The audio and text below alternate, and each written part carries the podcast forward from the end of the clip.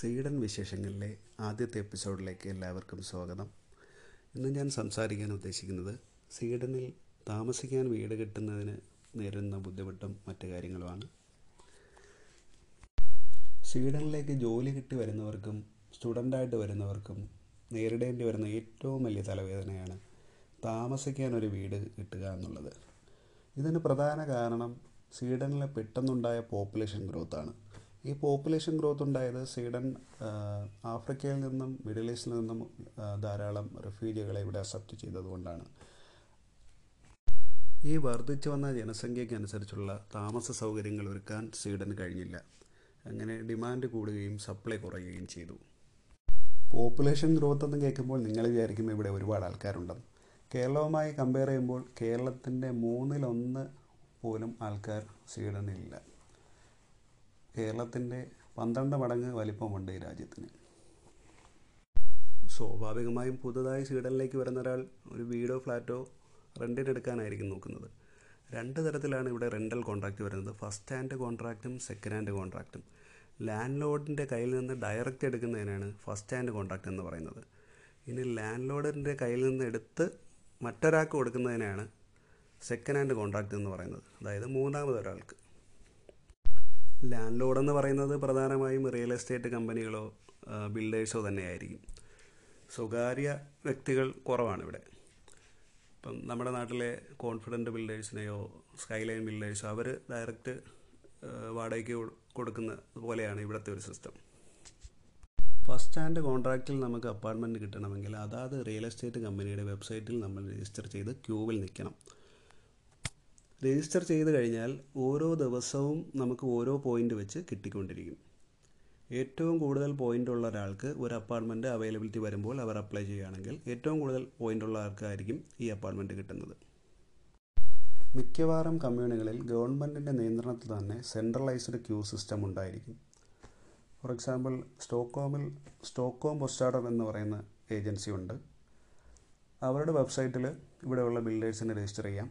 അതുപോലെ തന്നെ വീട് വേണമെന്നുള്ളവർക്കും രജിസ്റ്റർ ചെയ്യാം. രജിസ്റ്റർ ചെയ്യുന്നതനുസരിച്ച് ഓരോ ദിവസം ഓരോ പോയിന്റ് കിട്ടും. ഇത്തരം കമ്പനികളെ രജിസ്റ്റർ ചെയ്യുന്നതിന്റെ പ്രധാന പ്രശ്നം നമുക്ക് പേഴ്സൺ നമ്പർ വേണം എന്നുള്ളതാണ്. ഈ പേഴ്സൺ നമ്പർ എന്ന് പറയുന്നത് നമ്മുടെ നാട്ടിലെ ആധാർ കാർഡ് നമ്പർ പോലെയാണ്. അത് സ്വീഡനിൽ വന്ന് ഇവിടുത്തെ പോപ്പുലേഷൻ രജിസ്ട്രിയിൽ രജിസ്റ്റർ ചെയ്താൽ മാത്രമേ ഈ നമ്പർ കിട്ടുകയുള്ളൂ അതുകൊണ്ട് മിക്കവാറും നാട്ടിലിരുന്ന് അപ്ലൈ ചെയ്യുന്നവർക്ക് വളരെ ബുദ്ധിമുട്ടാണ്. ഇത്തരം കമ്പനികളിലൊന്നും രജിസ്റ്റർ ചെയ്യാൻ പറ്റില്ല.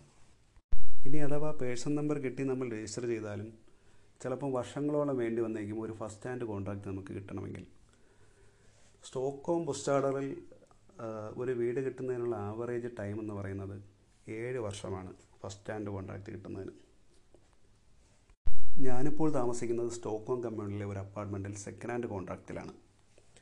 സ്റ്റോക്കോം ബുസ്റ്റാഡറിന്റെ വെബ്സൈറ്റിൽ ഞാനും അപ്ലൈ ചെയ്തിട്ടുണ്ട്. പലപ്പോഴും നാനൂറും അഞ്ഞൂറും സ്ഥാനത്തിലാണ് ക്യൂവിൽ വരുന്നത്. അപ്പോൾ നിങ്ങൾ വിചാരിക്കും ഓൾറെഡി ഒരു അപ്പാർട്ട്മെന്റ് ഉണ്ടായിട്ട് എന്തിനാണ് വേറെ അപ്പാർട്ട്മെന്റ് നോക്കുന്നതെന്ന്. പ്രധാന പ്രശ്നം വാടക കൂടുതലായിരിക്കും. ഒരു ഫസ്റ്റ് ഹാൻഡ് കോൺട്രാക്റ്റിൽ ആറായിരത്തിനോ ഏഴായിരത്തിനോ കിട്ടുന്ന അപ്പാർട്ട്മെന്റ് നമുക്ക് ചിലപ്പോൾ ഒരു പന്ത്രണ്ടായിരം പതിമൂവായിരം സ്വീഡിഷ് ക്രോണ കൊടുക്കേണ്ടി വരും. മാത്രമല്ല ഈ കോൺട്രാക്റ്റ് ലിമിറ്റഡ് ആയിരിക്കും. ചിലപ്പോൾ ഒരു വർഷത്തേക്കോ ആറ് മാസത്തേക്കോ കൂടിപ്പോയാൽ രണ്ട് വർഷത്തേക്കോ ഒക്കെ ആയിരിക്കും. പക്ഷെ മിക്കവാറും ഫസ്റ്റ് ഹാൻഡ് കോൺട്രാക്റ്റ് അൺലിമിറ്റഡ് ആയിരിക്കും. നമുക്ക് ഒരുപാട് വർഷം താമസിക്കാൻ പറ്റും. ഇപ്പോൾ നിങ്ങൾ കരുതുന്നുണ്ടാവും സെക്കൻഡ് ഹാൻഡ് കോൺട്രാക്റ്റ് ഇവിടെ എളുപ്പത്തിൽ കിട്ടുമെന്ന്. സെക്കൻഡ് ഹാൻഡ് കോൺട്രാക്റ്റിൽ ഒരു അപ്പാർട്ട്മെന്റ് കിട്ടണമെങ്കിൽ പോലും ചിലപ്പോൾ മാസങ്ങളോളം സെർച്ച് ചെയ്താലായിരിക്കും ഏതെങ്കിലും ഒന്ന് കിട്ടുന്നത്. അതിൽ പോലും ഒരുപാട് തട്ടിപ്പുകൾ ഈ മേഖലയിലുണ്ട്. ഈ അപ്പാർട്ട്മെന്റ് കിട്ടാൻ ഇത്രയും ബുദ്ധിമുട്ടായത് കാരണം ഒരുപാട് പേരത് മുതലെടുക്കുന്നുണ്ട്. ഒരുപാട് തട്ടിപ്പുകൾ ഇവിടെ അരങ്ങേറുന്നുണ്ട്. ഇത്തരം തട്ടിപ്പുകാർ വിവിധ ഓൺലൈൻ പ്ലാറ്റ്ഫോമുകളിൽ വീടോ അപ്പാർട്ട്മെന്റോ റെന്റിന് കൊടുക്കാനുണ്ട് എന്ന് പരസ്യം ചെയ്യുകയും അതിപ്രകാരം കോണ്ടാക്ട് ചെയ്യുന്നവരെ വീട് കൊടുക്കാം എന്ന് കബളിപ്പിച്ച് ഒന്നോ രണ്ടോ മാസത്തെ ഡെപ്പോസിറ്റ് തുക കൈക്കലാക്കുകയാണ് പതിവ്. ഇത്തരം തട്ടിപ്പുകൾ ഒഴിവാക്കാൻ നമ്മൾ ചെയ്യേണ്ടത് നേരിട്ട് ചെന്ന് അപ്പാർട്ട്മെന്റോ വീടോ കണ്ട് ബോധ്യപ്പെട്ട് കോൺട്രാക്റ്റ് സൈൻ ചെയ്ത് താക്കോൽ കൈപ്പറ്റിയതിന് ശേഷം മാത്രം ക്യാഷ് കൊടുക്കുക. പക്ഷേ മിക്കവാറും തട്ടിപ്പുകാർ അത് പറയുമ്പോൾ ലാൻഡ് ലോഡ് സ്ഥലത്തില്ല ലാൻഡ് ലോഡ് വിദേശത്താണ് എന്നായിരിക്കും പറയാൻ പോകുന്നത്. അതുമല്ലെങ്കിൽ വേറെ ആൾക്കാർ ക്യൂവിലുണ്ട്. നിങ്ങളിപ്പം ക്യാഷ് ട്രാൻസ്ഫർ ചെയ്താൽ മാത്രമേ ഞാനത് ബ്ലോ- ബ്ലോക്ക് നിങ്ങൾക്ക് തരത്തുള്ളൂ. അല്ലെങ്കിൽ വേറെ ആൾക്ക് കൊടുക്കും എന്നായിരിക്കും മിക്കവാറും പറയുന്നത്. ഇത് കേൾക്കുമ്പോൾ തന്നെ തട്ടിപ്പാണെന്ന് മനസ്സിലാക്കുക. എന്തായാലും ചിലർ ഇവരുടെ ഇരകളാവാറുണ്ട്. കാരണം നൂറുകണക്കിന് അപ്പാർട്ട്മെന്റിന് വേണ്ടിയിട്ട് അപ്ലൈ ചെയ്തിട്ട് ആദ്യമായിട്ട് കിട്ടിയ റെസ്പോൺസ് ആയിരിക്കും ഇത്. ഇനി ഇത്തരം സെക്കൻഡ് ഹാൻഡ് അപ്പാർട്ട്മെന്റ് എടുക്കുന്നതിന് ചില ഗുണങ്ങളുമുണ്ട്. മിക്കവാറും സെക്കൻഡ് ഹാൻഡ് അപ്പാർട്ട്മെന്റ് എല്ലാം ഫുള്ളി ഫർണിഷ്ഡ് ആയിരിക്കും. പിന്നെ നമുക്ക് ആവശ്യമായിട്ടുള്ള എല്ലാ കിച്ചൺ എക്യുപ്മെന്റ്സ് ഉണ്ടായിരിക്കും. കുക്ക് വേഴ്സ് ഉണ്ടായിരിക്കും. ബേസിക് ക്ലീനിങ് എക്യുപ്മെന്റ്സ് ഉണ്ടായിരിക്കും. പിന്നെ ബ്രോഡ്ബാൻഡ് കണക്ഷൻ ടി വി എന്നെല്ലാം ഉണ്ടായിരിക്കും. എന്നാൽ ഫസ്റ്റ് ഹാൻഡ് കോൺട്രാക്റ്റിൽ ഫർണിച്ചറോ ലൈറ്റ്സോ ബ്രോഡ്ബാൻഡ് കണക്ഷനോ ഒന്നും ഉണ്ടായിരിക്കുന്നതല്ല. ബേസിക് ആയിട്ടുള്ള ഒരു ഫ്രിഡ്ജ് ഉണ്ടാവും. ഡിഷ് വാഷർ സ്റ്റൗ ഇൻബിൽറ്റ് ആയിട്ടുള്ള ഒരു മൈക്രോവേവ് ഓവൻ ഇതൊക്കെ മിക്കവാറും ഫസ്റ്റ് ഹാൻഡ് അപ്പാർട്ട്മെന്റിൽ ഉണ്ടായിരിക്കുന്നതാണ്. പിന്നെ ബേസിക് കബോർഡ്സ് ഇനി ഫസ്റ്റ് ഹാൻഡ് കോൺട്രാക്റ്റ് ആയാലും സെക്കൻഡ് ഹാൻഡ് കോൺട്രാക്റ്റ് ആയാലും മൂന്ന് മാസത്തെ നോട്ടീസ് പീരീഡ് കൊടുക്കണം. അതായത് ഇന്ന് നമ്മൾ നോട്ടീസ് കൊടുത്താൽ മാറണമെന്ന് നോട്ടീസ് കൊടുത്താൽ മൂന്ന് മാസം കഴിയുമ്പോഴേ നമുക്ക് മാറാൻ പറ്റൂ. അതല്ലെങ്കിൽ മൂന്ന് മാസത്തെ വാടക കൊടുക്കേണ്ടി വരും. നാട്ടിൽ നിന്ന് ഡയറക്റ്റ് ജോലി കിട്ടി വരുന്ന മിക്കവർക്കും കമ്പനി തന്നെ ഇവിടെ അക്കോമഡേഷൻ റെഡിയാക്കി കൊടുക്കാറുണ്ട്. പിന്നെ സ്റ്റുഡന്റായിട്ട് വരുന്ന സിംഗിളായിട്ട് വരുന്നവർക്ക് യൂണിവേഴ്സിറ്റി തന്നെ അക്കോമഡേഷൻ കിട്ടുന്നതാണ്.